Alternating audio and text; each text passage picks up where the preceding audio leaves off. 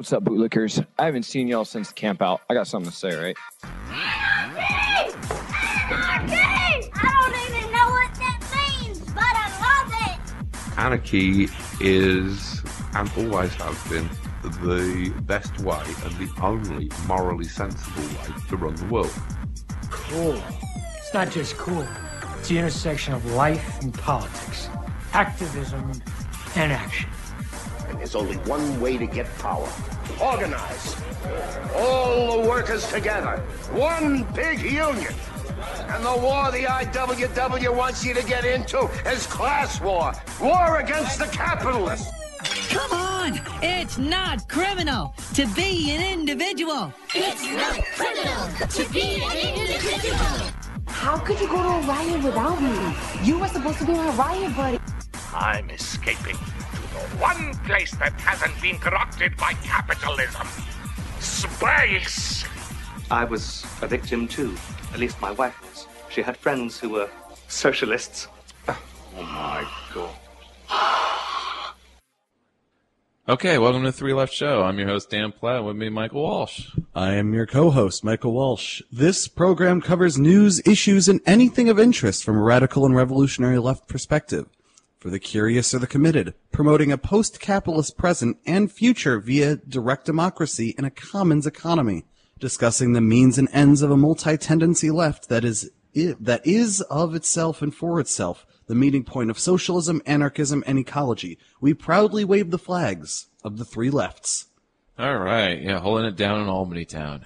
Um, welcome, welcome. So this is the Leftist Reading Hour. Today, uh, we're going to continue our leftist strategy tour, kind of not union organizing itself, but just kind of deep canvassing, sort of. Yeah, deep canvassing is kind of the theme today. Uh, something that we all hope to do, but the thing that worries me is then, you know, the pandemic is ongoing. Our system does not actually want to solve it. It is waiting for a miracle miracle cure in the form of a vaccine, and then debates have started about how to get people to use the vaccine. With so much anti-vaccine uh, vaccine subcultures, uh, not to mention distrust of our institutions. Oh, I wonder how that happened. Will anyone actually? Will, will there be enough? So it seems like the, um, to be fatalistic, is that like we're just kind of going to keep doing these um, sort of lockdowns. We're going to keep kind of sort of fighting the pandemic until we have enough herd immunity, and and thus, you know, that seems to be the strategy ongoing. That even though there was, you know, maybe calls from experts or governments to do lockdown, to actually do what hell uh, left wing governments around the world or even just sensible neoliberal governments, maybe using some authoritarianism because they're more centralized, forcing slash, you know, allowing people to stay home and then providing the basics.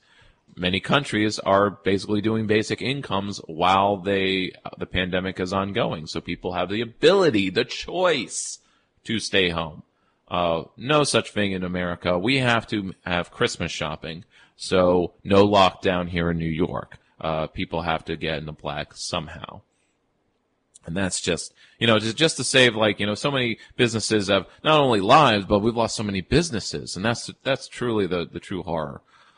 So I, you know, I'm very, I'm very cynical about, uh, the rest of the year. So like, but deep canva- canvassing seems to be possible wearing a mask. I think it was when the, the lock, total lockdown started, people didn't want to open their doors and stuff um, or at least um, some people didn't. Um, but that was when I was kind of trying to get on the ballot in literally two days because of the new deadline and stuff. So let's see. I kind of want a little a little bit of rehash before we start, um, because I think we'll have enough time. Uh, so the pseudo conversation we are having before the show about like when we notice radical themes in mass media, um, how like I'm watching the third season of Young Justice, which is a DC animated show. I like mm-hmm. watching animation because I have a intellectual reason. My like intellectual reason is I prefer to watch media where I my brain knows the difference between reality and fiction. As long as it's animated, my brain is not going to be subconsciously tricked into thinking that's real. And I think there's too much. Mm. And then just to sound like Tim Pool or something like there's too much media out there that's convincing people slowly but surely that fiction reality, you know, hyper reality, that it's all one thing. I think it comes in the form. It's it's been on my mind. Someone posted. It was I don't know if it was like a tweet, but the line was uh, a joke that I'm 35 and I'm still waiting for my call to adventure. Hmm. You know, I'm starting to think I'm not the main character. Mm. Like, well, A, in stories, we're always the main character of our own story, Right. if you're thinking individualistically. But we're also can't think of ourselves as part of a mass. Like, I think us and our clique, we're always the fellowship. Yeah. And everyone else out there is the, the Rohirrim charging across, you know, I'm talking about Lord of the Rings here. Yeah. But uh, imagine, you know, take pick pick your fantasy. It seems like you know we, we it's, it's always about putting yourself in the role of the hero, and it's like there's a call to adventure when you're the hero. What does the call to adventure look like? And so I started puzzling this out. Like, what was there a call of adventure for me? Was I thinking this way? Was the call of adventure seeing the Adbusters cover saying "Let's occupy Wall Street"? Hmm. Was it um, probably not? No, it was a long process of me discovering like finding Marxism, Well, for me, the call Yeah. to adventure was learning who Bernie Sanders was. And Mhm. then from there, it was kind of just a fast track towards the left for me. hmm So in that case, like when it comes to the Bernie Sanders movement, then it is like everyone's in it in a mass. Right. But as long as there's that figure to follow, or an apparatus that is, I mean, because the, the tragedy about that is that you have all these people in a campaign, and that could easily be turned into some organization. Like, the Bernie Sanders campaign could have easily been turned into its own political party. I maybe if and, and, yes, there are a number of figures who are trying to do that, Hmm. except if it isn't Bernie doing it, there there doesn't seem yeah, to be any it- it unity. has to There's no Bernie. unity. It's it's fracturing Right. by that because Yep. you basically have five different efforts to do it. There's the movement for the People's People's, Party, there's Our Revolution, there's Justice Democrats. I mean, some of these existed before Bernie Right. Sanders, so like Justice Democrats, but Our Revolution didn't. That's that is supposed to be the remnants of the Bernie campaign, Hmm. but does it include everyone who is door knocking for Bernie in all these states? No. No. Um, if it did, then there could be some deep canvassing and organizing. So, with those questions on our minds, let's look at a story from In These Times. It's called A Bunch of Union Organizers Explain What's Wrong with Unions. We asked the real experts about the gap between public enthusiasm for unions and the lack of actual union members. Hmm. So, similarly, we can keep crying, uh, like, say, Jimmy Dore, like, we should have a general strike. We should have a general strike. We're no closer to a general strike no matter how many times you say it, though it's it's okay to you know get the ideas out there. Right. It's there's a difference between talking and doing, just as there's a difference in debate between knowing and proving. Hmm. Uh, another line from Young Justice. Uh, there, there was a lot of lines that was like, "Whoa, that's that's more radical than I was expecting." Hmm. So this is uh, written by Hamilton Nolan in October. So this is from In These Times, if I didn't say that. Here's the most fundamental quandary of unions in America. Polls show that 65% of Americans approve of unions. It's a very high number. And half of workers say they would join one, but only about 10% of workers are actually union members. In the yawning gap between those numbers lies the entire story of the American labor movement's decline. The systemic decades long assault on labor power by right wing business interests, and liberal ones too, is the biggest contributor to union weakness. But by itself, it is not a su- sufficient explanation. Why is there such an enormous disparity between the number of people who want to be union members and the number who are? And how do unions close that divide? There is no shortage of opinions on these questions, but we ask one group of people who know the most and appear in the media the least professional union organizers. A dozen organizers responded to our call and shared their thoughts. So they're, they're kind of each titled something uh, from each person. And I, I wanted to first share my own experiences with unions. Uh, I've been union member twice. Actually, technically, currently one as far as the te- um, the school district's concerned, but Hmm. I think it's more just the retirement system at this point. Hmm. Um, because I'm just subbing and without any qualifications. Ah. So, oh yeah. So first, um, I was in SEIU, which is okay. So here's here's the first thing to understand. In the state, when it comes to state workers, there's actually two unions. there's a white co- there's a union for white collar workers and blue collar workers. So from the start, there's already kind of a not so much a class divide, but a type of work divide, um, which kind of comes from the usual trade union kind of ethos of you stick to your own kind kind of way. But and, and after these formed uh, in the 40s, they were immediately it was made illegal that they couldn't strike. So they actually don't really have the be- the the real tool they have to actually kind of push any demands. They don't have, and and and as far as general strikes go, like we had the nurses walk out for like they planned a one day strike like they have in the past, uh, especially when they did their union drive. That was two years ago. They still haven't had a contract. They've been negotiating, and of course they they say, and I believe them, that the management are dragging their feet and doing everything possible to just drag drag it out until Yeah. the membership loses interest and then it collapses, which is the usual strategy. And they did a one day strike and they said so, um, except, but it seemed unclear whether it was a full strike or not because the management got scabs for three days. So they wanted to return to work the next day after their strike, the walkout, but then they were locked out. Meaning they couldn't go back to work. Which means it's money out of their pocket. Like they would take, they could take one day of hit, you know, as far as like we can sacrifice this to make a statement about Right. how they're reusing PPE equipment. They're saying it's being sanitized, and then they're showing this picture, kind of like a you know a dead fetus with abortion stuff, but it's basically it's a dirty brown mask, and saying we were told this is sanitized. Does this look sanitized to you? Right. or or rather it is, but it, we're reusing masks five times over, and it's it, there's so much dirtier when you actually wear them all day. Right. Uh, so anyway, so when I was um my experience with proper you know old oldie unions is that, and then this is probably any union member can say this, like there's actually very little outreach and engagement, and there are activists and union organizers that want to reverse this, but there is a institutionalization of like we're here to help management almost. And I got that sense uh, when I was in a grocery store union, uh, where I'm literally saying like, we kind of need more pay or at least some more, con- like, how about just more control over our hours? Right. You know, where we can like, can we see the numbers for the store? We're told about how slight, you know, small our margins are. Can I see them? Can I be convinced? So I'm like, oh yeah, I do have to, you know, okay, fine, I guess we could cut back. But it's like until I have to take your word for it, and I hate that. Like I want to be part, not part of management, but I just want to. We need to be informed at the very Right. least. And like they're like, uh, you know, these two like fat guys from New Jersey, and it's just like same thing with SEIU, inaccessible. They come around like, or if not at all, they don't come around at all. Actually, it's like, you know, you call us when there's a problem, and I'm like, Well, the That's not real- yeah. The margins are tight because all of the margins are being spent on the manager's salaries.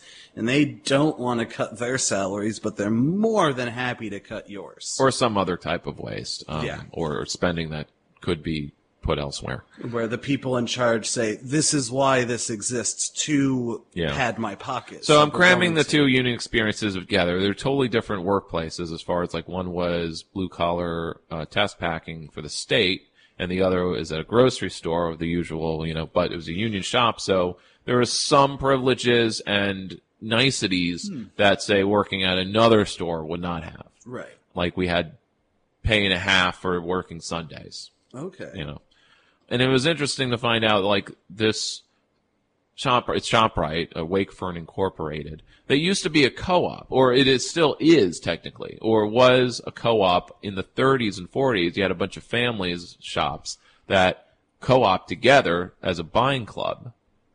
And then it's like, so all these things that in the Depression people did to survive that were cooperative and lefty kind of leaning, they all kind of became big corporate consolidations eventually anyway.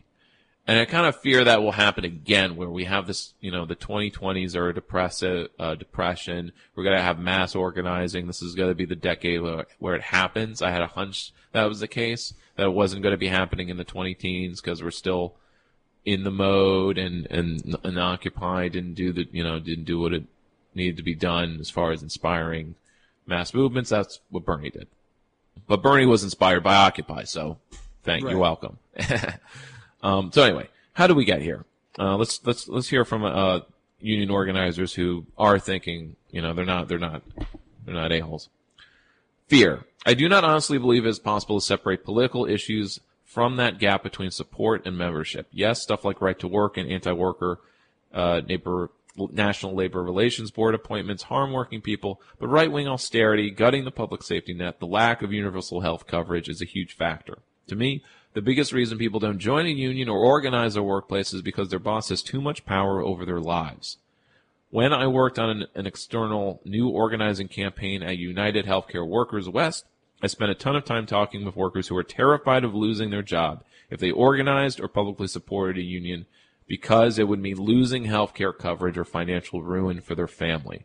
A lot of people truly just feel lucky to have a job.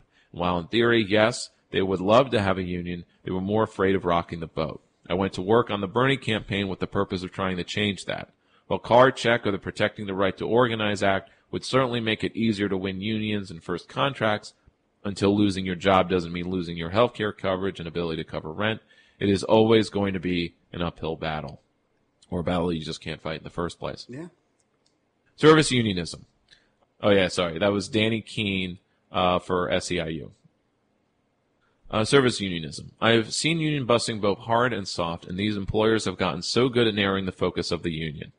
Uh, sure, people support unions in broad strokes, but when it gets down to the possibility of forming one, the boss is so good at either scaring people or convincing people that union dues are not worthwhile investment.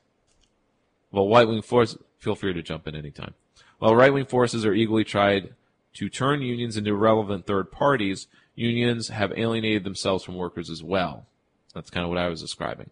I think that unions have simply shifted away from empowering workers through an overzealous focus on contract enforcement. Oh yeah, so let me let me give you a little anecdote. Sorry, before I you know maybe I'll cut it together. But when I was when I started at ShopRite, I was pointed to. I asked who the shop steward was, so I could meet him and interact. I'm like, oh, someone on the on the floor. Right. Good. I could actually instead of like them having to come to me, I could come to them, and I did. And when I asked him, like, so are there any things you do, you know, as shop steward? Is there like, you know, meetings or, or just like a call? You know, I'm like, uh, no, not really. You know, he he just, he wasn't into it, and he became a manager like uh, before the year was out. Ugh. So I'm also like, so there's there's also a big gap between the full time workers and the part time workers. Obviously, the full time were more invested Right. in climbing the ladder as well as. Uh, so what they wanted to fight for was the ability to ascend, and how like some people, white manager, you know, pseudo managers were picked first, department heads, while they, when they're a department head, aren't picked to go up the ladder Right. and, you know, and all us part timers are basically expendable. Like, you know, we're we're here and there. You know, we could quit the next week, kind of thing, or disappear. Or we're like we're half there in the first place.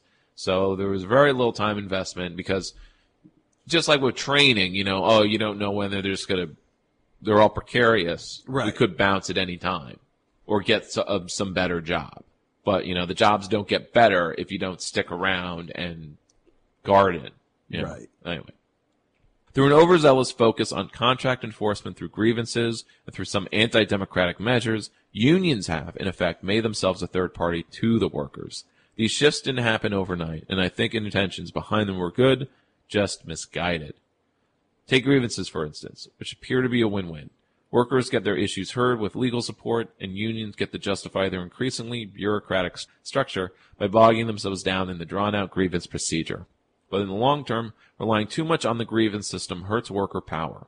Grievance procedures are purposefully slow and bureaucratic, which is why many of us on the shop floor wouldn't bother with it. We wouldn't even consider it. Because A, it would take weeks to address anything, and we don't have time for that Right.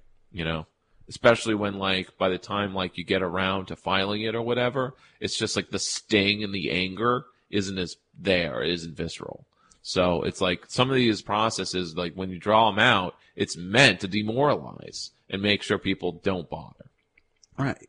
they take the power out of the workers' hands and put the decisions in the hands of lawyers and essential neutral arbitrator. They limit workers' imaginations from dreaming of ways to improve and transform their workplaces. And they turn the union into a third party service that tries to clean up messes for the price of bi weekly dues. Unions have also taken anti-democratic measures internally, and I and I kind of like, oh god, there was a meeting and there was like a company rep there, and they seem to have as much power as like the union reps. Hmm. So I'm like, this is this is bunk. I think the workers are largely shut out from the campaign decisions making that union staffers lead. As organizers, we're trained to follow the workers' lead, but I see that teaching only goes so far. While I respect the perspective that trained organizers know the best practices for organizing, I believe that workers know their employees, employers, and their industries best and need to be more included in decisions. This is from Daniel Yeah. Lewis Sanger, campaign organizer also for SEIU Healthcare. There's also the nature of the modern pl- workplace. You know, we're all we're both precariat guys, uh, working gigs and uh, here and there. The na- um, even before the pandemic lengthened average hours worked by those still employed, working an eight-hour workday doesn't leave much time for all else that needs to be done. Committing to weekly organizing, meetings, hours of one-on-one conversations with coworkers, the backbone of any union campaign, is daunting and for many untenable. The workers who have the most to gain from the union at their company, those who are overworked, underpaid, and undervalued, are also the most likely to take a second or third job and manage caretaking responsibilities. That makes it harder to engage in a sustained union campaign. Though I think in the past, even and it can be in the present, that you circumvent this by just instead of organizing the walkout, you just like say like we're overworked, we should just stop, and then then you have the meeting instead of Right. working. You do it on the job. You basically do almost like a sit down strike. Like you're all there at work. You simply don't do the job for a day and instead chill, talk about organizing, and, and maybe do that work. Yeah. But getting a whole group to do that, of course, very difficult. But I think you start with a few people, you risk being reprimanded or at least uh, have other people cover for you, if possible. I'm just thinking of possibilities here. Those who see issues in their workplace and would be most supportive of a union are often ones who are on the way out of a company. While there's similarly a contingent of workers who organize because they love their company and want it to be a place they can remain employed long term. Also in strategy, it's like those tankies and, and parties, you know, uh, you know, lefty parties that we talk about, like, and this is like, this goes for Howie, where the strategy is, as an activist, to go to a workplace with the intent to organize it. Right. Like, so the people who are organizing workplaces are actually there to do so. Like, they're willing to set aside time to do it. Mostly because maybe they're from a privileged background, they don't have to work two jobs. Yeah. They don't have to be overworked, which I kind of see myself as. That's why I spend norm, you know, as much time as I feel like it to do all of this. Uh, among the same lines, the career jobs of the past are largely lost in the 21st century. Even those who are satisfied with their jobs and enjoy the work are encouraged to continue gaining skills elsewhere for fear they'll lose their edge or miss out on opportunities elsewhere. I feel that pressure all the time. A decade in long-term commitments to employers poses challenges for union campaigns, whose core philosophies rely on workers digging into their own self-interest and organizing around the kind of workplace they desire. If employees already see themselves leaving within two or five years at any given company, putting in the work it takes to build a union may not add up. Although you can think of it as a legacy for th- those around you. Right. We are taught to see ourselves as mobile employees who are posed to climb the ladder in our workplace. Receiving a promotion to a management position is aspirational.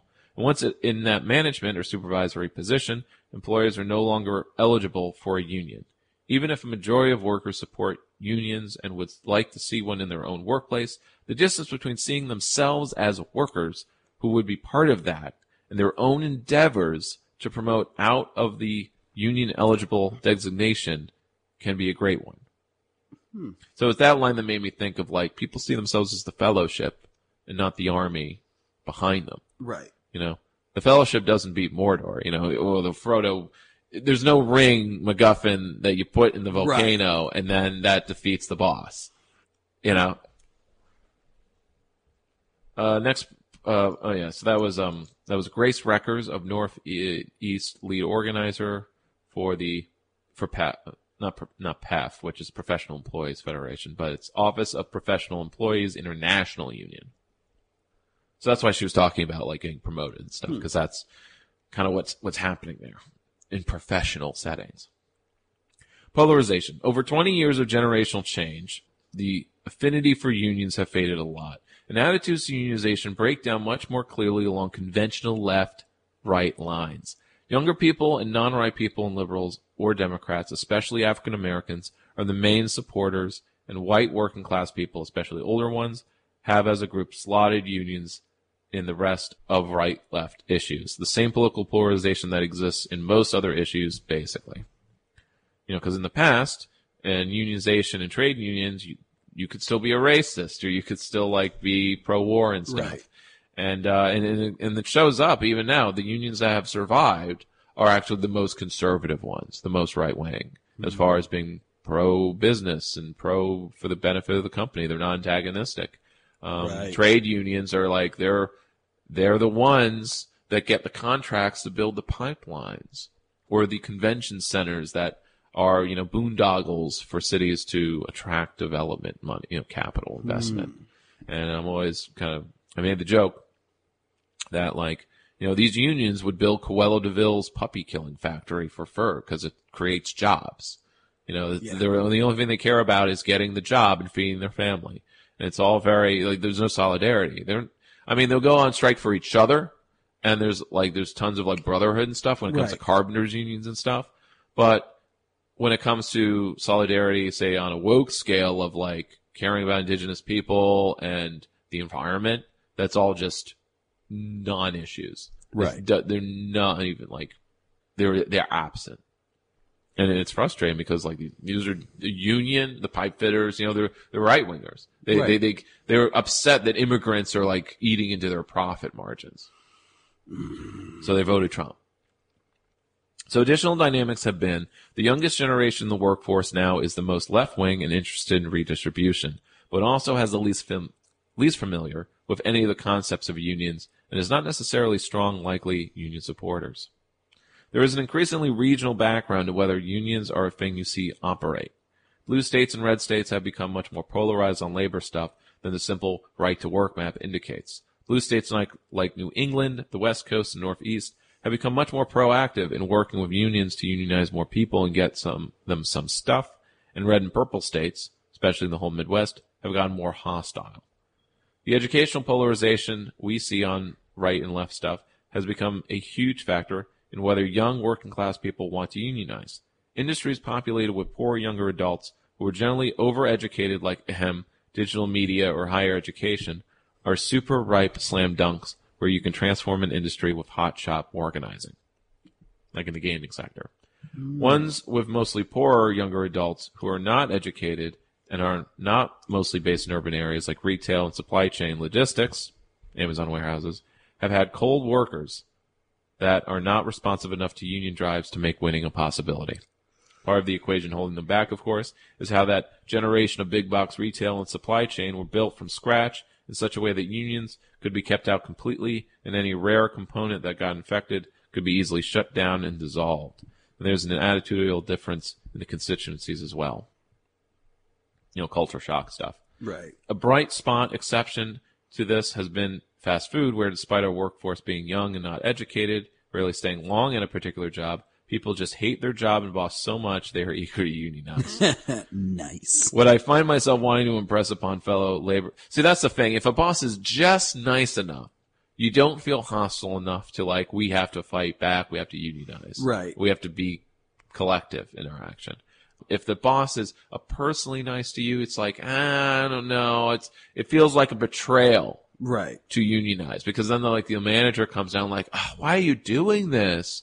Are we, know, are we a team? I, oh, it's so insidious. It's terrible. Yeah.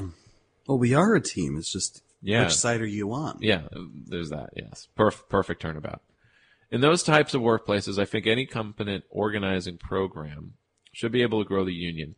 But in places that reflect the educational and political diversity of the country as a whole, I think you're working with fewer total supporters, and that's why you wind up chasing stuff like card check neutrality. So that's from Jim Schwab, and he's a Hmm. veteran or union organizer. The organizing model. The shop by shop model of unionizing in the U.S. makes it really hard to scale organizing. It saddles both union organizers and employees who want a union with a ton of strategic, legal, and bureaucratic work just to organize a workplace of even five or ten people. It's as if any worker who wanted health care had to form their own insurance company before signing up. We need to build a new model like sectoral or multi-employer bargaining so we can organize entire industries together. Mm. Now, what does that sound like? Like One big union. Yeah, sounds like the IWW. There you go. Now, the IWW also does shop by shop, but I like the idea of you, you're a member, and then if you have a problem at your individual workplace, even if it's not unionized, you can still get support from other IWW members or your local activist Right. to like show up when you confront the boss. So it isn't you and your fellow workers; it could be people from other places. Right. but it would still like you wouldn't be doing it alone. Often those most in need of unions have the least resources and bandwidth to form them. Staff working long hours and dangerous and overwhelming jobs just don't have the bandwidth to sit on a bunch of evening Zoom calls to learn the ins and outs of determining an appropriate bargaining union under the National Labor Relations Act. And that's also kind of a note on how legalizing something makes it open to being co-opted, being bureaucratic, and Mm. Destroying the spirit of why it was like needed in the first place. Because as soon as see before the Wagner Act in the 30s, all strikes were illegal. And so it kind of like the fact that it was legalized seems to make it both unions legitimate and then it also defanged them. Uh, when you make it, put it, integrate it into the formal process of our capitalist state, you know, that it just, it just, it's like, stay on the outside. Always stay, don't, you know, don't, don't even get push for legalization of pot and stuff, because that's just going to set up for the big pot company. Yeah. Um, and that's exactly what has happened in, in various states. Decriminalization first, just decrim striking, and then strikes and unions can stay, keep stay radical. Because once they're legal, and then there's a process, and if you don't follow that process, then you're illegitimate. And then it just created this binary of like, you had more militant unions, and then they became scapegoats, bad guys, and could be crushed because there's all these formal, legitimate unions that are following the rules. Right. Patriotic people, you know. Talking about the 50s here. A lot of workers support unions, but they think they are for other workers. White collar workers in particular think unions are for workers in other eras, in other industries, other workplaces, helping people understand that if they sell their labor, then they are part of the working class and deserve a union is often the first hurdle. More broadly, our country doesn't teach or celebrate collective action as something people should aspire to participate in. In fact, many people internalize the idea that organizing is inconsistent with the idea of being a leader in their field. Mm. And this is Daniel S. Rowe, an organizer in the non-profit professional employees union. And yeah, so some there's a lot of great points and lines here um, that turn back around to what I was saying about like you know hero worship. This is also another detail about media. Um, it was a kind of an hour long YouTube documentary, you know, video essay, but more like a video paper on based on how long it was. But it was basically like the difficulty in making anti-war movies and how it's never really done or it's it's really difficult to do and make a successful piece of art. Because in order to make an anti-war movie this was his main thesis you kind of you have to attack the hero myth. Or you have to attack the cult of hero, her- heroism at all. Like the fact that even when it's a band of brothers you're just there to protect the guy next to you it's like in your hero and that you're fighting for your brother that's still like wrong because it's in the context of doing violence and, and war. And it's like, it's just, there's nothing good about war. There's no silver lining. There's no heroes. Nobody, everyone who died in a war died without purpose. And that's a, extremely unpopular. Everyone hates that. But it's like one of those hard truths if a movie said that, it would fail utterly. But that's what it takes to be anti-war because even when you make a movie that maybe hates the war but loves the veteran or or the Mm. soldier, Yeah. you're still glorifying the glorious death for your brothers, for the people you care about. Right. You know, you're you're just you're killing others or or or you're You're you're there helping the effort. Still participating. Even if you have to really hurt someone's feelings and like the, the weeping mother and like, I just want to feel like my son died for something. Well, he And- didn't. That's the hard truth. Yeah, That like, he and, and the more I'm- we I'm say sorry. that, and the more He we say didn't. that, the less we'll have wars, and then in a generation we won't have the weeping mothers in the first place. You know? This reminds me of something funny. It's um, uh, you know how Christians say that Jesus died for their sins. Sure. Well, make sure you don't forget to sin, or else Jesus died for nothing.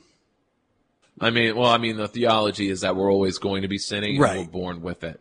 So, even, no matter what we do, we're sinners. Yeah. I mean that that's that's why I was in the atheist uh, new atheist movement. Um, it had it had many many problems, but I think there are certain points. Um, what I learned from it was that the thing we really had a problem with was authoritarianism.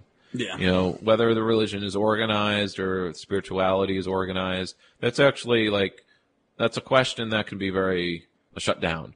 Yeah, religion just makes hierarchies very easy, and Yes, or at least depending on the theology of it. True. Um, but yes, many of them do, in fact, not only encourage but are authoritarian. Yeah. And so that's kind of what I, you know, the more I'm paying attention to the arguments and what are we really complaining about when it, when Charles Dark, you know, Dawkins and, and the and the others are like, and Sam Harris Yeah. are making these things about organized religion. Like they're complaining about authoritarianism.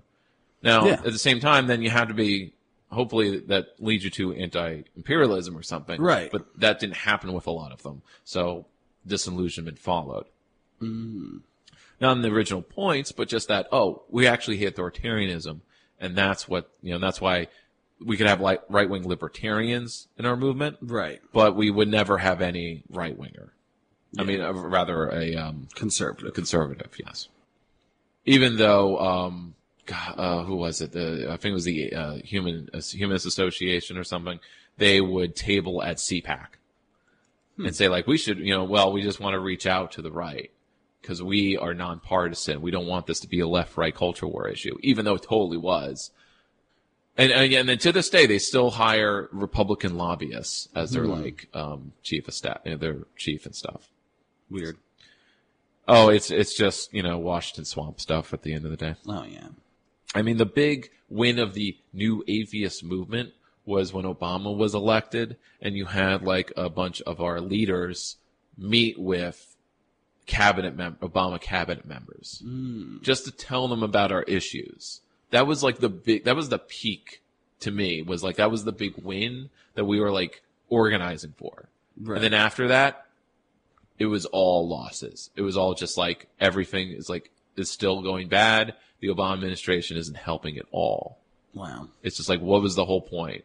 Making it about Bush and, and evangelical conservatives when it's just about the money.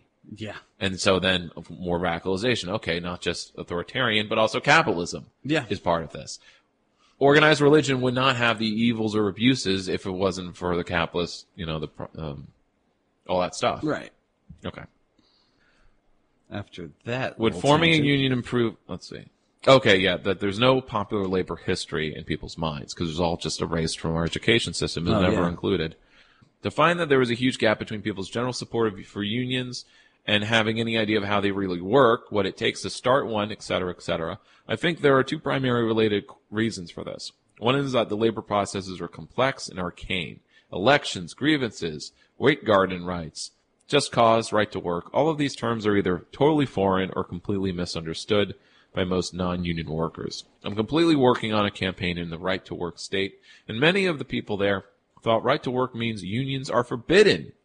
Others tend to think that unions are something for just factory workers and the like, because that's the image that's been portrayed. Others tend to think that unions are something just for factory workers alike, even though the service industry is and rapidly growing unionized sector. Relatedly, I think many who supported unions in a poll might have answered differently if asked, would forming a union improve working conditions at your job? I see a lot of folks who generally support unions, but don't see their field or company as being a place to organize. Um, I think this is the case with most polling, that if a follow-up question is asked, you get totally different results. Yep. Um, that's why polls are not so much trustworthy unless it's like there's multiple questions involved. Hmm. Because otherwise, like the polls, like when I got you, you're asked like, are you a Dem or Republican? Right. I'm like I'm Neither. yeah. I, there needs to be more choices than this. Come on, you're not doing your job right because you basically you got to put everyone in two categories. That doesn't help at all. Okay. And the other is that labor history and processes aren't part of our basic education, and so on and so on. And this is from uh, Stephen Moloch from National Nurses United. And the last is Hold My Jacket. There's always going to be a gulf between supporting something in the abstract and being willing to risk your butt to achieve it in a real way. This is a dynamic that plays out on the ground during organizing consistently, as you have plenty of people who are willing to support the union but don't want to actually be public about it. The analogy I use is someone offering to hold your jacket before you get into a fight. Getting workers to overcome that fear is a key part of organizing, and it maps out the broader trend. Institutionally, the union movement has tried to narrow this divide through passing laws like Employee Free Choice Act or the PRO Act that reduce the risk of organizing a union. I don't think that approach is a viable or realistic option. Severely doubt Congress will pass a version of the PRO Act if by some miracle Biden wins and the Democrats have undivided control of Congress. But even if they did have full control, like when um, Obama's first term, they did have complete control. They could have passed card check. They could have passed something like the PRO Act. They didn't. Um, and that was literally the first few months. And this is Brian Collin, union organizer. So for the last 10 minutes of the hour, uh, first hour, maybe I'll just pick one of these. Uh, they both kind of say more or less the same thing, though they kind of do so in different ways. Alright. So, um, but let's go with the basic one, which is from Walpost, uh, Bezos, WaPo. Um, Arizona may go for Biden. That took 20 years of grassroots organizing.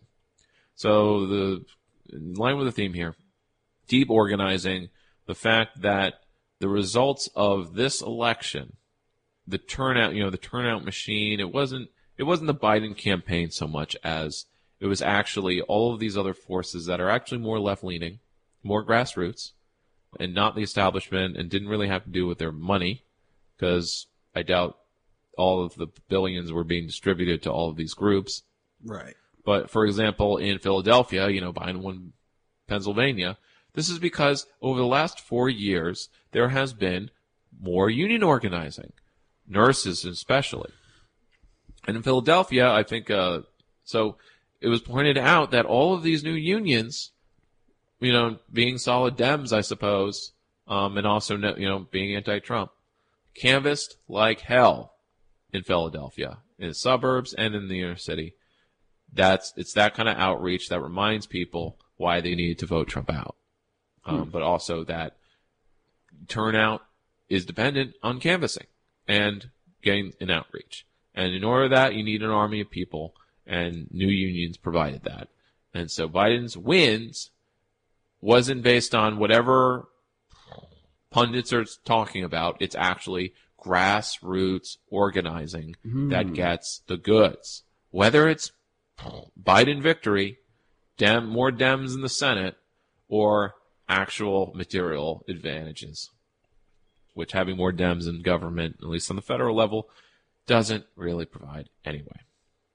At least in little bits, you know, maybe. Okay, this is written by Erin Mayo-Adam. My research examines what brought together Latino, immigrant labor, and LGBTQ community organizers in a coalition that gets out votes. I may not need to read all of this. I'll just kind of summarize it. I'll summarize the other one too All right. into the next hour. But the summary is, as you may have followed, uh, if you follow national news at all, there has been the you know punc- uh, punctuated stories in Arizona. You know, uh, um, Sheriff Arpaio, uh, Border Patrol. You know, there's all these immigrant issues that have existed past ten years, twenty years. You know, since since 2000 and even before that. And there's all of these grassroots movements that have been developing, growing, fighting. You know, they win, they get rid of Joe Arpaio, stuff like that. And the small victories kind of added up to a broad coalition of groups that then also did get out the vote for Bi- the Biden campaign. Without them, the Biden campaign would have been like the Hillary campaign. The Hillary campaign didn't have any of this. I mean, they had all the union endorsements, but it, no, I, no one was going out door knocking for Hillary. Right. And again, it's not that they're going out door knocking for Biden; they're out door knocking against Trump. So without a Trump figure in the White House, making everyone scared witless and a little crazy because he's so different, turning over the apple cart. I wonder if there'll be, at least electorally speaking, that that energy won't be ne- again next time. Um, maybe it will. It maybe it'll be jibbed up, but it's we have three years to ensure that we have like all this grassroots coalitions that they do something different than just elect Democrats. Right. Um, they're not going to elect Greens or Socialists, but maybe that that would be the best case scenario that we start electing real lefties through these coalitions and not just your standard Dems. And maybe that's what the DSA is going for. Right. Um, as they continue to run Dems and stuff. Yeah, so that's the first half. The second story is from Jacobin, actually, um, and it's about the success of the Australian Greens in Queensland, which shows the power of organization. So Hmm. again, they did deep organizing in large um, neighborhoods and districts with high renters, uh, which was, and they were able to make, and I think that the part I really wanted to stress was that they were able to make the case that the left labor representative wasn't good enough, which Wow. is which is the which is the big barrier when it comes to like left wing organizing, right? That like how do we make the case that the Democratic Socialist or the DSA endorsed candidate isn't good enough? Now, of Right. course, there's results like say DSA endorses a candidate, they then vote for the pro police budget, or they don't oppose. They're not really as oppositional as we'd like them to be Right. um, non-antagonistic to the system. They're now in it. They're they they were co-opted as soon as they were elected, or maybe even beforehand. After all, the people who make good candidates are the people who are former interns or people who kind of know it. Right. But they did a patient strategy. Um, I can't really read it all. They just talked. They talked thousands of people. Direct conversations with people at the door, on the street, or over the phone were the secret to making this program devastatingly effective. By contrast, traditional campaign tools, print and online media and advertising are largely ineffective. So that's something to really, really keep in mind. Um, this is firstly because the Greens were easily outspent 10 to 1 by their Labor and NLP rivals. Secondly, because declining trust in institutions includes growing distrust in the media. Hmm. So, in-person outreach is not an insti- like that's an institution people can actually learn to trust. Again, if not, they trust it more in the first place. It's just there. It's not media. It's not an image. It's real. I mean, sure, a person can lie to you, but Right. if you come across with the right body language and you know, there's so much you can fake. And there, there, of course, the fakers who are just really good, right? The con men. We have tons of media about con men as heroes, Right. but never about their victims. Or we do, but you know, abuse stories and stuff, and it's just like abuse porn to me. Uh, and I don't get anything from it. stories like that, you know, make it about the individuals, the individual st- relationships and stuff. But it's like he was able to get away with this or do it in the first place because of our system. This like get it at all costs attitude. Right. These conversations demonstrate in microcosms the power of building a coalition around a set of appealing principles and policies. So basically, like this article kind of says what um was it Sydney?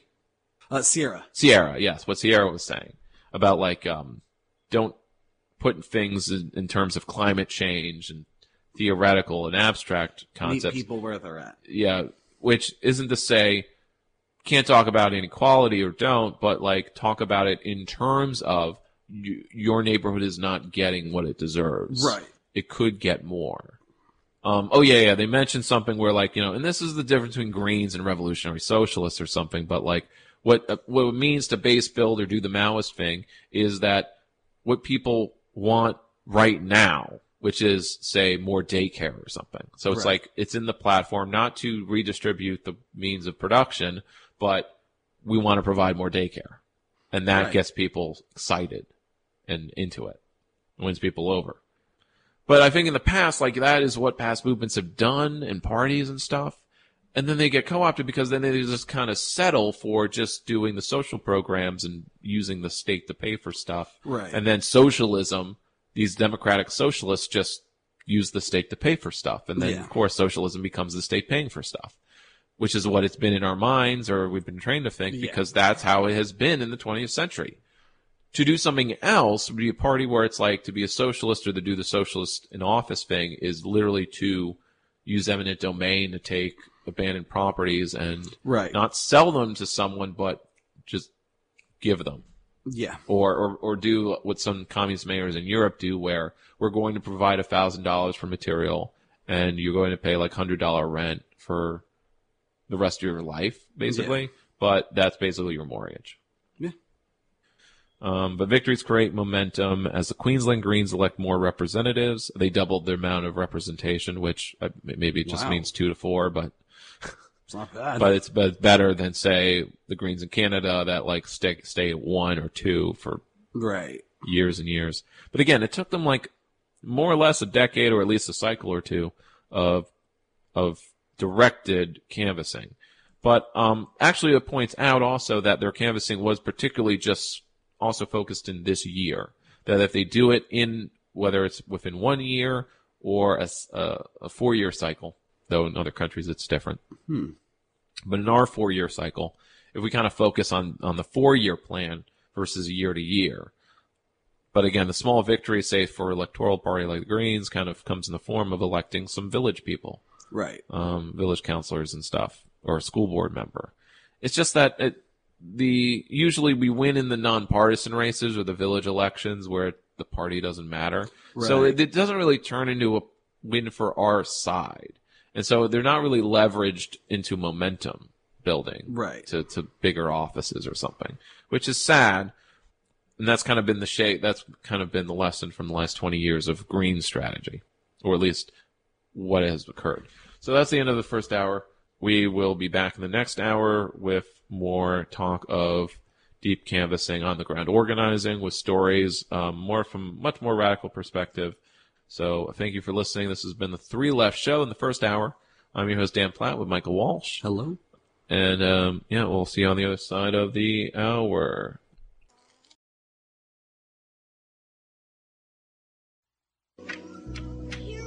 Open the gates and seize the day. Don't be afraid and don't can break us, no one can make us give our rights away. Arise and seize the day.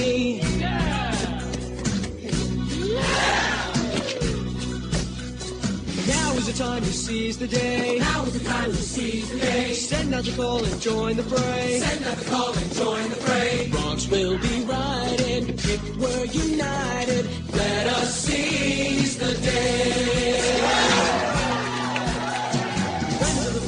Seize the day. Friends of the friendless seize the day. Raise up the torch and light the way. Raise up the torch and light the way. Proud and defiant, we'll slay the giant. Let us seize the day.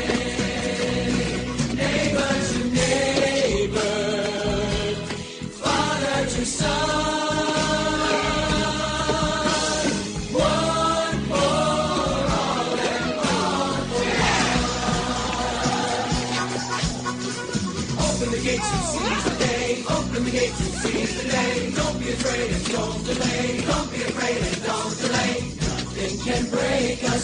No one can make us give our rights away.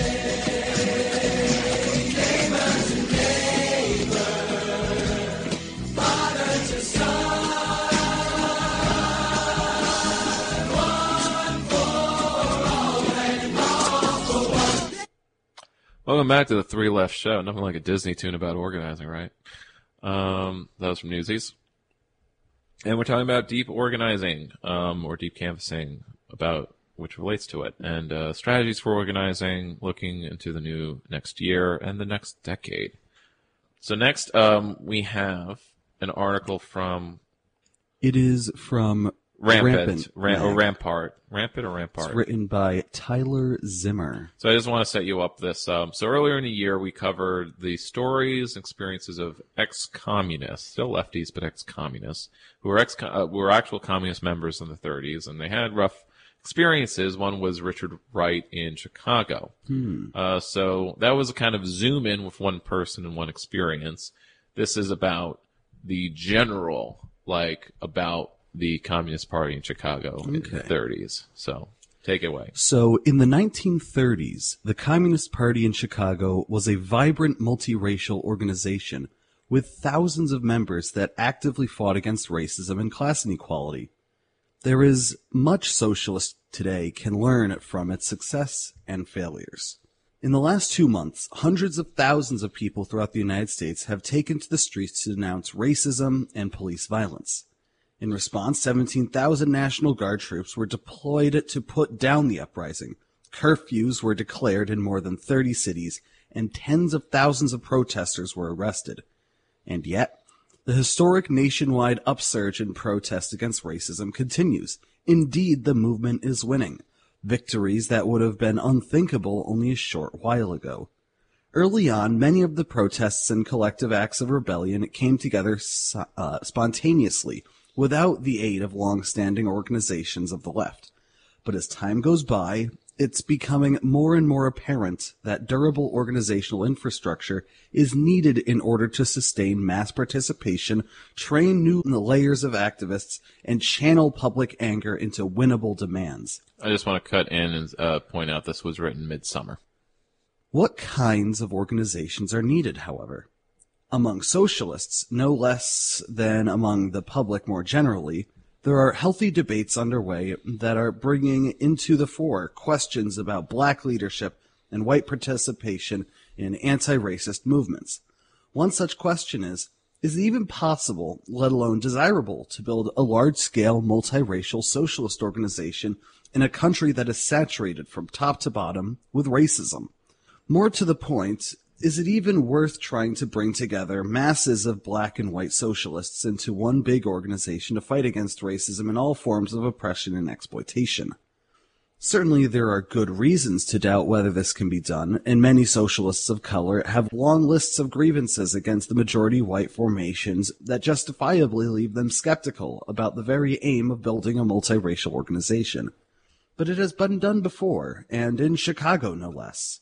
In the 1930s, the Communist Party, or the Chicago chapter of the Communist Party, CP, was, despite all its problems and contradictions, a vibrant multiracial organization with thousands of members and a much larger mass of sympathizers that actively fought against racism, built mass organizations dedicated to stopping evictions, and put together unemployed councils that concentrated popular discontent and channeled it into a large scale campaign that won impressive victories. Now, throughout this article, he's going to keep mentioning uh, uh, stopping evictions and the unemployment councils. And of course, these should be ringing bells in your head of, yes, we have mass unemployment right now and an eviction crisis. Yeah. So it's just like history rhymes and this is the kind of stuff that we need to be like thinking about, like how do they do it then? How do we replicate it? Or how we adapt it to now with our smartphones? Well, in a city marked by aggressive anti-black racism and relentless racial segregation, the CP had a several thousand strong membership in Chicago, Chicago in the 1930s that cut across the color line. Although black people made up only 7% of Chicago's population, they constituted roughly 25% of more than 3,300 Chicagoan members of the CP. These figures are all the more improbable given that City Hall and employers had a long-standing penchant for using divide and conquer to destroy labor solidarity and weaken the collective power of the working class as a whole. In the late 19th and early 20th centuries, capitalists deftly seized upon inequalities among workers in order to pit them against one another and thereby defeat union drives and strikes. Philip Armour, the owner of the largest packing house in Chicago, explained it like this. We change among different nationalities and languages. It prevents them from getting together. We have the thing systematized. Black workers were treated the worst and were, um, as it's sometimes put, last hired, first fired.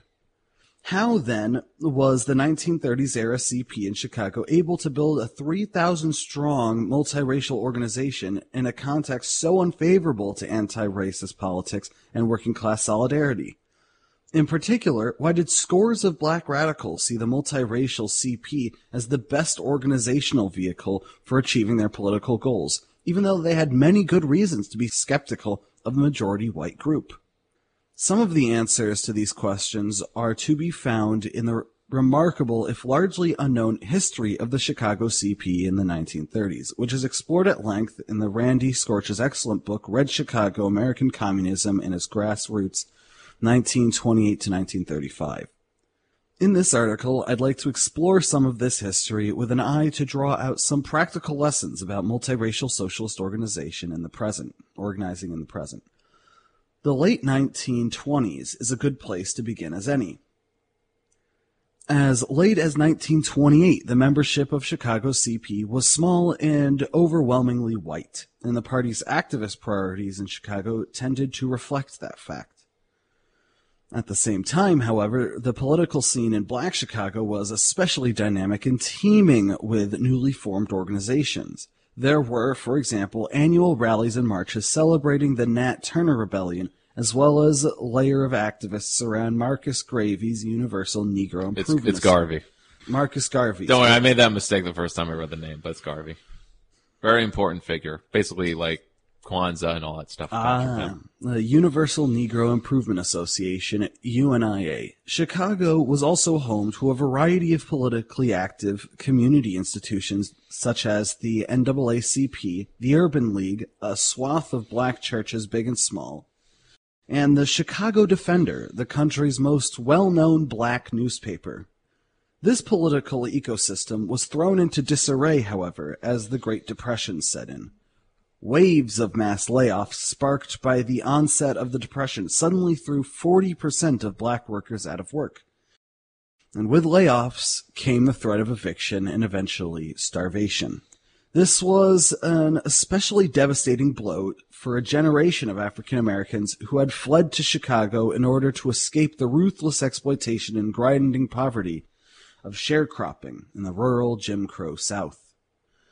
Middle class, relatively conservative organizations such as the NAACP and Urban League, which had never really sought to include the black working poor within their ranks, had little to offer the most hard hit sections of black Chicago. And this meant any radicalization among the black poor would need to find organizational expression elsewhere. I want to jump in that this dynamic hasn't changed over uh, the century. When it comes to the Urban League, like I went to a meeting of theirs in the uh, South End, and their main, I mean, they're very good people, but their main priority seemed to be get out the vote and Democratic Party Oh. activism. I mean, or rather, the the questions on their lips were the young people don't want to vote. How do we get them interested in voting? Just not not so much voting for what or how, but just voting. And I'm Mm. like, wrong questions, guys. I mean, come on. If you don't know why they're disenchanted with our elect like our pro- political process, I mean, come on. Right. I mean, they're in poverty, and Yeah. this is like you started doing this when you were their age. And again, it's like they're they're more professional and, and they're church people and conservative in that way Right. in some respects. So they- they'll they're shame gay or, or they you know they'll, they'll disown their kid if they come out. You know, Right. It's like and you wonder why the kids don't you know want to go along with and join the urban league. Yeah. uh, or or the NAACP even. Yeah, because like their their activism is very limited, and, and especially when it comes to who they endorse and stuff. I mean, it, even progressives. Right. Well, as Claude Lightfoot, a leading black member of the CP in the 1930s, put it, there was a time when black people were in a stage of transition from old methods of struggle for their rights, when a new crowd of militant working class black activists was growing in Chicago who tended to distrust the legalistic focus of groups such as the NAACP. It was hardly inevitable that masses of black workers would gravitate towards the CP. However, in the 1920s, Marcus Garvey's UNIA had a mass membership that included poor and working class black people, but internal corruption and a limited political program. Garvey praised capitalism and advocated for black people to leave the United States and form a new nation in Africa, weaken, uh, weakened its standing once the Depression set in. The Harlem based African Blood Brotherhood, ABB, was formed by black radicals dissatisfied with conservatism of Garvey and had a presence in Chicago in the 1920s. But by the mid 30s, the majority of militant black activists had found their way into the CP. Let's skip forward to the next section, which is kind of like a few uh, anecdotes of people's journey into the CP. Poindexter had moved to Chicago from Nashville, where he had witnessed lynchings firsthand. Uh, Storch describes his political radicalization as follows. Poindexter first gravitated towards the Garveyites, but listened to the debates in Washington Park. He eventually found communists more convincing. William Patterson, an African American party leader, later recalled that the party's belief that blacks and whites needed to work together ultimately caused Poindexter to leave Garvey, the Garveyite movement. Poindexter soon developed a reputation as a fiery orator.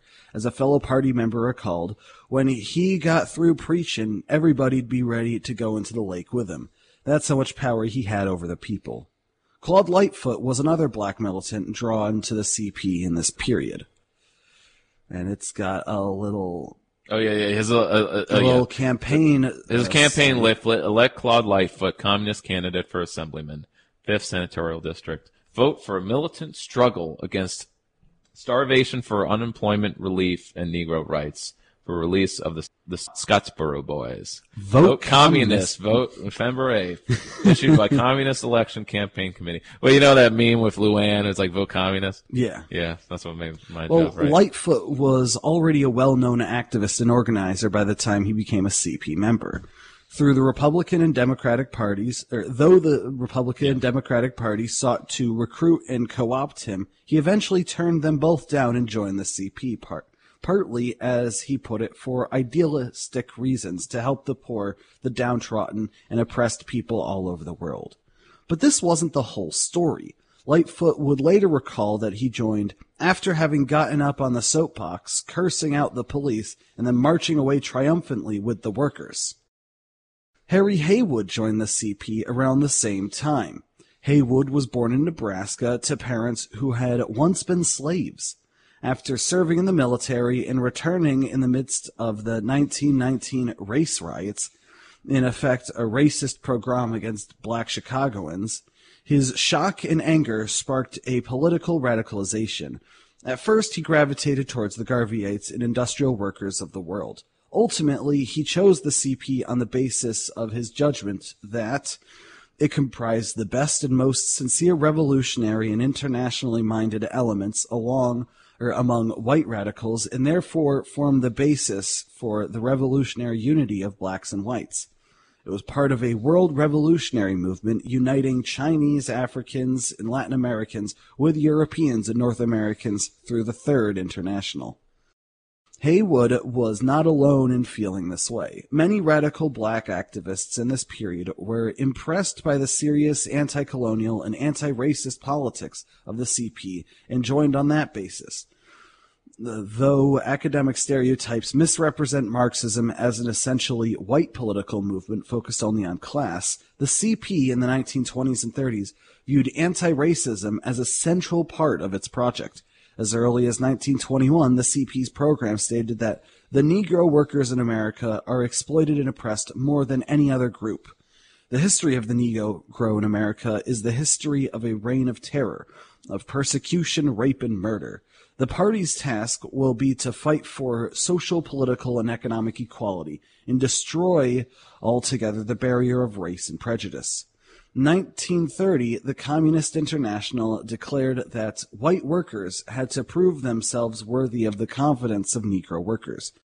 Every white worker must unhesitatingly jump at the throat of any person who strikes a Negro in the face or her per- or who persecutes a Negro. So, um, before you continue, when you will, Uh, good job, by the way. Um, Thank you. The the part we did skip with the two paragraphs were about how you know, Washington Park was basically the big place where all the soapbox speaking happens. Mm. And it's because anyone who was unemployed or didn't have anything else to do would congregate there. Mm. And the thing about the thing I hate suburbia and cars so much is because it created made America a landscape. The, the urban it destroyed urban landscapes where there's no place anyone congregates anymore. Yeah. Maybe the mall, but you can't soapbox at the mall. No. There's no free speech at the mall. Is No, they'd throw me out if I go to the mall and start. yeah, even even the discreetly talking. leaflet, you know, is. Yeah. I mean, maybe we could get around it by renting one of those little like box stalls. Well, we but well that's why the internet is around. My page is my soapbox, and I Yeah, everyone's congregating Yeah. there virtually. But the thing about virtual spaces is, like you mentioned, you know, he he called along and he joined the CP because like there was people were there together, Right. You know, and Yeah. they could walk away together. You know, in virtual spaces, it's just like you communicate with text and images and video, and it. it- And then that's nothing. it. Yeah. yeah, and and and you know, especially like the the politics of place that um, did, were you there for this conversation? I think so. Yeah, politics of place. That like this is kind of what we need. The fact that cyberspace is not not a place. I mean, it was kind of theorized that it would be, you know, like it could be, but something's missing, and it, it's definitely, you know, not until VR gets better. I don't even know if that's. uh, I mean, it's it's still it's a matter of separation that we're not in one place. We don't. I mean, maybe we don't have to be in the same place. So this is mentioned later about like the anti-eviction stuff. That since there were always a group of Reds at Washington Park, there was always some place to go. Right. And I'm like, what would replace that today? Well, basically, you'd have a, a tip line of a phone number, and then you find the phone number via a website, but then everyone has to remember the website. You know, Right. it, before they just have to remember go to Washington, go to the park and get the Reds. Yeah. You know, they now it's like go to cp.net, you Yeah. know, or my website, you know, which is three news. You know, it's something you have to remember. It's something that you can't like. You have to go there to look up the number to call me. You know, you can't just find me here or Right. have an office open or occupy. I mean, what made Occupy successful was the fact that it was in a park and Yeah. you could just go there at any time and do activism. Yeah. And when it's disjointed and it's part of a social club or it's a clique or it's not in the public realm Yeah. because capitalism has destroyed the public realm and that's its true victory over leftism was the destruction like which basically started in earnest in the 60s and 70s destroying the first public housing and and and uh and mass building highways. It, it kind of becomes like what do you attack first? Of course anything is a viable target for activism i mean. But like you know attacking roads and car culture it's like all of this has to be like it's all integrated as far as like you know fighting for leftism or fighting for uh, a just world includes fighting for public spaces Yeah. where you can soapbox Yeah. because otherwise there is no place except online but even there obviously it's corporate controlled Oh, and it's not so free and the And- the new place to do it I yeah, I'm in the middle of a 30 day zuck because the corporate overlords have decided that they don't like what I have to say. Yeah. So uh, that You can't just rail about Zuck and then walk away with the workers. Right. Because you can't walk away or walk to somewhere with your followers. No. I, I want to put out like a thing saying, "Hey, if you're in the New York Capital District, Yes. message me. If you're if you're local, please reach out to me. Yeah. So and we can do things Exactly, in yes. the real world. Um, I know that like certain podcasters, you know, do meetups and stuff Yeah. after a set. You know, Citizen Radio did this, and that's. I mean, I met, and it was kind of part of the radicalization. It wasn't all of it, but when they would actually do the show in Manhattan, you know, which would be every other month or something, Right. Um, at the Upright Citizen Brigade Theater, I would go, and then we would go out for vegan food. And it was the first time I had fake meat, and it Mm. actually kind of turned me on to getting more of it. Um, yeah, I like fake meat. so yeah, and it was Chinese, so it was like Huh. vegan Chinese. Interesting. Um, with with um the, the kind of vegan uh, chick nuggets, Interesting. but made like General Tso's chicken. Interesting. I don't have a lot of Chinese food. I have a peanut allergy, so Chinese food doesn't really jive with that super well. Mm, unless there's like a really specific place that serves peanut-free Chinese food. Well, there was a Mongolian buffet in my college town, and that was my favorite restaurant. Because they didn't use peanut oil. Not in most of their stuff, and Mhm. it was yummy. But I'll I'll keep reading. Yep. So talk is cheap. However, and it is not likely that a mass influx of black Chicagoans into the CP would have occurred had it not been for the respect the party won through doing serious activist work that resulted in viable, tangible victories for black workers. That work was multifaceted, and the two most important campaigns were the Unemployed Councils and Anti-Eviction Movement. Unemployed councils were grassroots formations organized by CP members that brought together laborers thrown out of work by the Depression to fight for unemployment insurance, public works jobs, and more.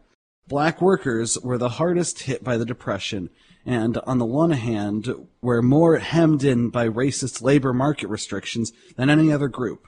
On the other, to organize unemployed black workers too loudly and confidently, and demand confidently due. demand their due. Don't then- worry, the writing is kind of that meant confronting a variety of white supremacist structures established by the state and employers.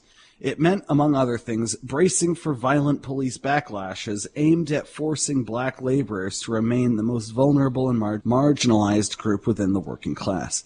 And, most importantly, successfully carrying out this work meant requiring white CP members to go to black neighborhoods and put their lives on the line to fight alongside black workers. Unsurprisingly, these unprecedented public acts of interracial working class solidarity provoked a violent backlash from the authorities. As has often been the case throughout American history, city officials and business elites were deeply troubled by the emergence of a multiracial political movement capable of upsetting the balance of power in the city by uniting workers who were previously kept collectively powerless by being pitted against one another. In 1932, City Hall struck back by ordering an end to the growing anti-eviction activism aimed at keeping working people in their homes in the midst of the Depression. The CP played the leading role in organizing the mass movement against evictions, so this crackdown was a targeted attack on the CP. But because rates of evictions were much higher in black neighborhoods, those who participated in the CP led anti-eviction struggle were overwhelmingly African American. Thus, when the Chicago Police Department got its orders to smash the movement, the cops saw their tasks as twofold to discipline and punish black people to keep them in their place, while destroying the multiracial organization that was waging the struggle by uniting the workers across the color line. To do this, the CPD formed special units called Red Squads that regularly harassed CP members, attacked demonstrations, raided meetings, and destroyed CP property. As a result of this organizing work, the black membership of the CP increased tenfold in the space of a few years. Indeed, in 1932, the communist vote was the most concentrated in black neighborhoods on the South Side, particularly in the area directly north of Washington Park from 43rd to Pershing between Wentworth and State. In these areas, votes for the CP not only reflected people's support for the black vice presidential candidate, James Ford, but also recognized work the party did in these areas. This work centered on organizing unemployed workers and extended into unemployed organizing, campaigns for racial equality, and Marxist education. Unlike the Democratic Party machine in Chicago, which was solidly committed to racial segregation and white supremacy, the CP fielded many black candidates for a variety of city, state, and federal offices during the Depression. One candidate for state representative, Dora Huckleberry, was described in a leaflet as a militant Negro woman, arrested many times for her participation in struggles against discrimination and unemployment, a fighter for Negro rights. Candidates with this political profile were an important part of electoral efforts of the CP in the 1930s. Chicago.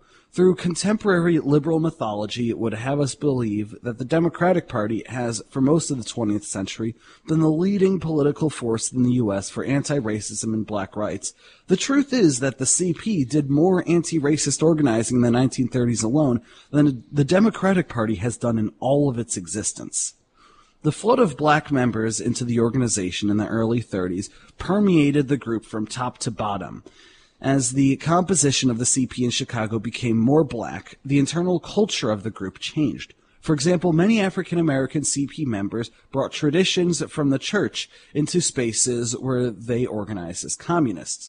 One white CP member recalled that at a party meeting where the membership was predominantly black, those in attendance would follow every word of the speaker with real emotion, encouraging him as at a prayer meeting with cries of, Yes, yes, comrade, and often an involuntary and heartfelt Amen. By the end of 1930s, key positions were occupied by black members who took an active role in shaping the organization's approach to politics in the city. As a result, even conservative newspapers such as The Whip were forced to acknowledge the inroads the CP had made in the black community in Chicago.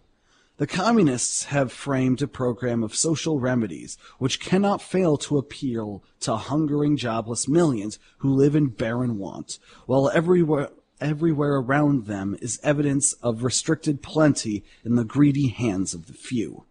The CP also provided one of the only places where black and white activists could discuss, socialize, and protest together. Indeed, it was probably the most racially integrated institutions in the United States at the time. Over the course of the decade, the CP in Chicago organized interracial picnics, dances, and social events where black and white communists learned from each other and occasionally developed strong relationships, a rarity in the 1930s segregated Chicago. Dempsey Travis, who grew up in the Black Belt on the South Side during this period, recalls being impressed by the CP's commitment to black and white social relationships.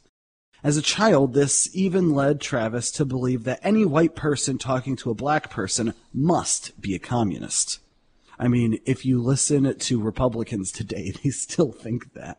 Oh yeah, oh, of course. I mean, th- that's the interesting thing about American uh, recent, say, last century American history, is how much continuity there is, as well as how much kind of shifting there is as well. So it's kind of hard to like kind of put one narrative on it. For Yeah. example, like what I'm coming to mind reading this over again is how the CP was kind of useful for radicalism as long as it was the space where interracial organizing could happen. Right. As soon as the Democratic Party basically became non Racist. Jim Crow. Yeah. Not Well, non not- racist. not non-ra- you're right, And not right. anti-racist, but they they ended they were no no longer segregated. Right. yeah. So now you could do it. Now It's blacks could even bad. blacks were allowed in the Democratic Party. Right. So once that was the case and blacks were able to participate in the major party, it seemed like the communists were no longer needed. Right. Same with say the Greens, even as like a minor party, were only needed until the Dems adopt at least outward facing environmental policy, at least on the say Right. the state and county level, let's say. Not so much not the federal at all, but let's say, you know, we've we've done our job, so to speak, even though we were formed as the anti war, anti corporate power party uh, as well. But we we have let's say we're just let's just take us at face value, we're just about the environment, right? Right. Then you know our purpose fulfilled for the 2020s and on you know we should have a new radical party that does something that all the other co-opted or democratic orbit or establishment orbited organizations can't do so Right. the cp could be de- unsegregated Yeah. which was kind of its main let's say like it's not the only thing of course about it it's, it's the revolutionary potential it's the messaging of being internationalist Right. which no other org in america does. It's, it's all very um, jingoistic at the end of the day. Yeah. what can our orgs do not better but com- be completely different? And in my mind sometimes it's like well we're more democratic. Like we have the ranked choice voting. We actually have voting systems that are Right. more representative. That's not really good enough though it's kind of you need to look at like what's really like what are people really missing and i suppose it's like we're missing a place and purpose So maybe socialist or eco-socialist or whatever groups we have, they have to do that. Right. That all the other groups fail to do. You know, charity work fails to do. What all of our institutions that no longer are trustworthy unless it's the food bank. Yeah. So last last bit here. Um, Lowell Washington, an African American member of the Unemployed Councils, would later recall that after joining the CP, I had never really talked to a white man before, and I certainly hadn't said more than two words to a white lady.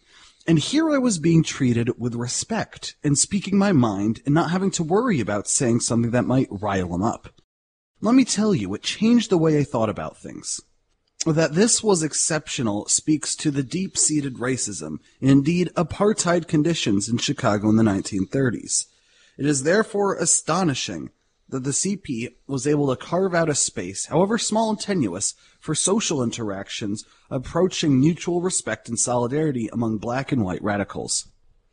Of course, if most of the people are unaware of this history, they are familiar with how it ends. Despite all of its promise, the CP was more or less completely destroyed in the decades following the Depression, never again achieving the high water mark of mass membership and activism achieved in the 1930s. The reasons for this collapse are many. Certainly internal political dysfunction combined with harsh state repression of the left during McCarthyism proved to be decisive factors. But it remains true that there is much to be learned from the astounding victories the CP was able to achieve in 1930 Chicago. In a city where black people were regularly met with terrorism, bombings, and brutal violence when they merely attempted to move out of designated areas of the city. The fact that the CP was able to do what it did is inspiring. It demonstrates that dogged organizing work on the basis of anti-racist socialist politics has the potential to forge political fo- formations that can shatter expectations about what is possible in the way of building interracial solidarity. The politics of multiracial radical political organization are complex and liable to run around or run aground in a number of different ways. The biggest danger is that of abstract colorblind goal of quote unquote unity encourages accommodation with the racist order by designated certain issues as devices or quote unquote distractions from our main goals. Unity of this sort is nothing but a compromise with oppression. It is not an emancipatory goal. As Assata Shakur once put, uniting black and white revolutionaries to fight against a common enemy, the ruling class, is essential, but for black people, this solidarity must always be on the basis of power and unity rather than from weakness and unity at any cost. Genuine solidarity requires as a precondition that white workers reject racism and actively enlist themselves in the fight against it. For all its faults and mistakes, organizational, political, and pers- er, personal, radicals today can learn a lot from the progress the CP made in the 1930s towards building a multiracial socialist organization based on mutual respect, solidarity, and militant anti-racism. Um, a few thoughts. Um, I, I saw a clip of um, Logan Paul. Huh. And he actually like over the last year, you know, with BLM um, upsurges and stuff, like he's actually gotten really woke. He was actually arguing with some of his bro, you know, I like, think I saw come on, clip." bro, we gotta, you can't actually be neutral. You gotta be anti-racist. It's not enough to just not be racist. Like he was repeating the talking point. Dang. It was a talking point for sure, but uh, have a bro like him. So he's like a bro YouTuber, really big. He'll probably Yeah. be president in 20 years. Um, oh my God, President Paul. well, three years, thirty years more like it, because like the pattern, if there's a kind Yeah. of numerical pattern to it, like Reagan enters politics in 1960, becomes president in 20 years. Yeah. Donald Trump starts threatening to run for president in the 90s, Yeah. becomes president 2016. So you know, and so it goes. Um, and, and the next like media centered president will be a YouTuber. Oh, that's gonna be awesome. Is it gonna be Vaush? Yo, imagine if Vo- imagine. I think it has to be running for someone big. president. It has to be big now. So Logan Paul's really big. Well, and there's Vaush others that are just really big. hit three hundred thousand uh, subscribers. I think million is kind of Yeah. you're not big unless you have millions. That's Um, fair. There are ASMR artists with five times that. Yeah. Okay. Yo, imagine someone being elected president just because they talk Like, close to, to the, the mic. microphone No, no, no. and It's- make First of all, it's it's a it's a lot more than that. Okay, these are all like they're actors. They're really good. Um, I, I don't. There's a get- sliding scale, but I don't watch ASMR. It Well, doesn't trigger the reaction in yeah, me. you're you're a normie. You're not a metahuman like me. Oof. no, no, no. bad, it's, man. It's okay. Uh, well, I know a lot of people just get like relaxed or they use it as a sleep aid stuff like that. Um, but I, I definitely have that response. So, Hmm. and then, and of course, uh, when I got it as a teenager, like I had no idea what caused it, Huh. um, or what it was. Just like I actually thought like that's what love felt like because it would usually be some breathy female talking to me. I'm like, oh, I really like her. And, oh, she makes me like feel like this. And I'm like, but I'm like, ah, I don't know if it's love because I'm not like attracted to her, you know, or or at least like I'm not in her that way, just friends Right. in the clique. And and of course, like you know, especially because it wasn't someone I was close to, you know. But why? Particular voice. Hmm. Anyway, let's see. There was a few other thoughts. So the Logan Paul one, um, the oh yeah, Raisin in the S- I wanted to um, mention Raisin in the Sun because that's kind of like Chicago blackness, kind of that even in high art, you know, in the fifties, had to kind of be whitewashed of labor struggle. That like if these plays were really more or, or media was more honest, it would actually include like references to these other things. Because like say Raisin in the Sun or other media, it's like black people are always on their own. There's no militant struggle. There's no church to lean on. You know, it's like these things are absent in some of the, a lot of these stories, and they are just stories. You know, Right. they're reflective of something, right, or real lives, but Yeah. they're not real. And that's kind of I love again. I love animation because I can't confuse it with reality. It does things that real people or real things can't do Right. um, or rather, it doesn't look real. It is stylized, and so you know, I'll always be a cartoon fanboy and stuff like that, um, nerd, and uh, and I keep up even with like stuff that's out of my age group because it's just like more. It's just more interesting than what's live action. Because uh, when I look at live action TV and programs, I'm just like, this is all the same stuff from 20 years ago. It's just redone and it looks a little better, or Yeah. it's written a little. It's like updated writing you know, whether it's a reboot of Animaniacs or, um, I, I just saw like, uh, this morning, just a, a minute or two of Daybreak, you know, it's like, this, this is just like some 70s movie Yeah. of like, you know, post-apocalypse, teenagers take over. I mean, it's Logan's Run. um, but, but with, uh, zombies, because you gotta have zombies. Everything has to fall apart before we can do anything fun and have a call to adventure. Uh, so in the last uh, 10 minutes or so, um, we're going to hit uh, from Kairos, the Center for Religions, Rights, and Social Justice. They're uh, a piece called Beyond Mutual Aid Toward the Poor, Organizing the Poor. Uh, this is particularly focusing on the Black Panthers and their lunch program and stuff. By Gnomes Sandweiss Back, Hmm. filed under analysis. In the early months of the Great Depression, Herbert Hoover was fond of saying that prosperity is just around the corner.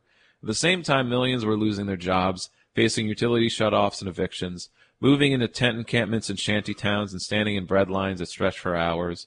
In 1929, there was no public social safety net or welfare programs. Not even as we know them in our fractured form today. And the, and the, the scary thing is uh, there were the bread lines where it's car lines. Yeah. So these massive filled highways and parking lots of cars. So that like because it's a pandemic bread line and not just a normal bread line because Right. everyone's poor, but um, which is also the case though, Yeah. that people can't even look at each other and interact with each other at all. Like you you can't flyer people. I mean, I guess you could walk car to car and flyer people, um, but God, you know, that would be you'd probably be kicked off the property, you know, or something. Always barriers like that. So anyway, in 1929, there was no public social safety net or welfare programs, unlike today, which somehow, you know, helps a bit.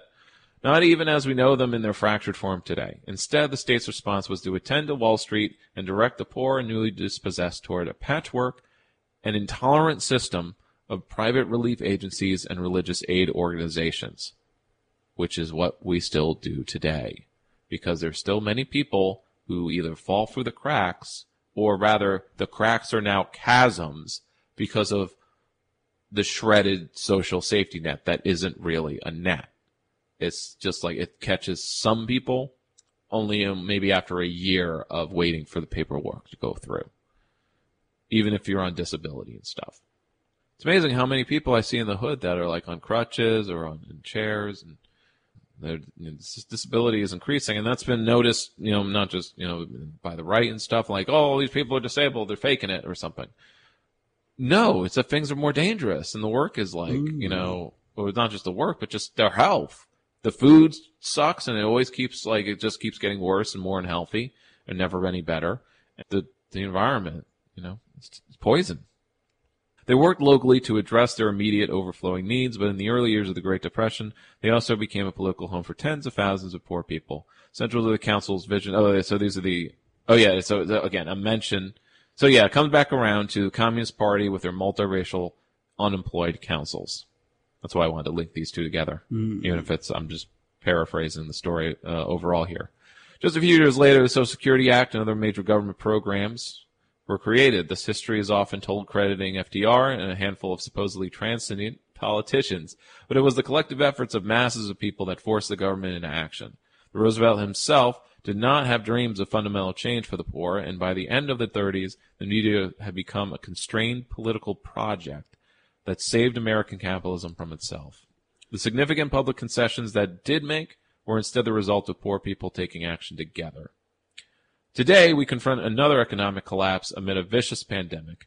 In the last six weeks, we've witnessed the accelerated redistribution of wealth from the poor to the most rich. The government has funneled trillions of dollars into Wall Street, while the recent stimulus package still doesn't provide tens of millions of people with paid sick leave, sustained financial support, health care, and housing protections, and more.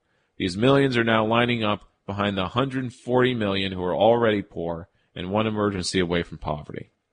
This multitude must protect themselves and their communities in the shadow of a government that has abandoned them in ways that strikingly echo the Hoover administration. Within this context, many have turned to the idea of mutual aid. Community groups and ad hoc neighborhood associations are springing up to coordinate the sharing of food and supplies. Nonprofits are funneling their shrinking budgets toward direct service projects. Online organizations are offering virtual training, and even AOC has shared a how-to guide on the subject. Mike, have you seen the meme? Uh, it's not really meme, but it's a share post of a housing nonprofit that has basically ran out of funds because of the pandemic and everything this year. So their last kind of thing for the year is to send their members or, or people on their lists a prepaid envelope for sending their Yeah. yes, rent I did see that. Now, sometimes the the picture of it, and basically it's it's it's it's the letter prepaid envelope with a note saying like, you know, this is all we, we know can it can be hard for you to pay your rent sometimes, so enjoy this complimentary envelope with which you can send your rent. Now there are different ways of interpreting that. Now I just laid out one of which, which is like they're they're group doing their best, and they just ran out of funds, and this is all they can do Yeah. At the end of the year now. Now the tone of the language and the whole like you know we'll send you a check to help pay your rent that you probably don't have. Right. Um, but you know, a dollar, a two, few dollars, you know, Right. is all we can muster. Now there was one meme where it's like, um, it was like, no, there's no perfect charity that exists, and then it's like, and then it's like this, which is meant to Oh. be the perfect charity or something. Because nice. it's like, because because even when they only have ten dollars or or a few hundred, they're going to send it out. You know, but a mass mailing is pretty expensive. It can add up to cost Hmm. quite a bit. So it's not cheap to do this. Right. So yeah, I, I definitely err on the side of like you know they're doing the best with the budget they got or what they have left because they can't provide the direct relief. I guess I was missing a little bit of context when I saw that Yeah. post. It was I In the ironic way. yeah And, and it can be taken that way too, because it is, in fact, a failure of the nonprofit system and, and charity stuff, and how like this isn't, yeah, this it's not good enough, not good enough. Yeah. So it goes into the Panthers lunch program and why they actually needed to do it because Johnson's war on poverty was not including them Mm. or it did not provide school lunches. But of course, then that's the thing. As soon as like, and then maybe this is something I need to research. When did public schools start providing quote unquote free lunch or free breakfast? And of course, some in some states they haven't. They still charge. Yeah. And if you can't pay, you don't get it. Yeah. Um, some states do provide it. You know, and of course that's you know it's also the cheapest terrible food. Right. Now I think there was uh, what was the what was the movie? Was it Super Size Me that pointed this out? That for the same cost they could actually make fresh food. It's just it's not the matter of the cost, but the contracting of it being all frozen or pre-made stuff for the companies that make it.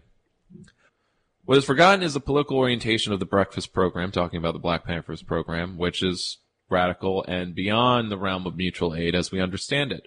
The Panthers initiated the program not just to feed people, but to actively and purposely demonstrate the failures of Johnson's war on poverty and the contradictions of a nation whose enormous wealth and enormous racism was increasingly being marshaled to hurt and impoverish a majority of people at home and around the world. These are treacherous waters. At the time, J. Edgar Hoover and the FBI listed the Black Panthers in their breakfast program as the greatest threat to internal security in the country. the government recognized that the program represented the kind, well, they're right, Yeah. um, represented the kind of mutual aid that could catch fire across the wide populations of poor and dispossessed people who had been abandoned by the war on poverty and a hyper-racist society. Panthers' ability to clearly demonstrate this abandonment, unite leaders, because, you know, along with the breakfast program, they were doing lectures. Yeah. You know, they were talking white, black power and, uh, and socialism.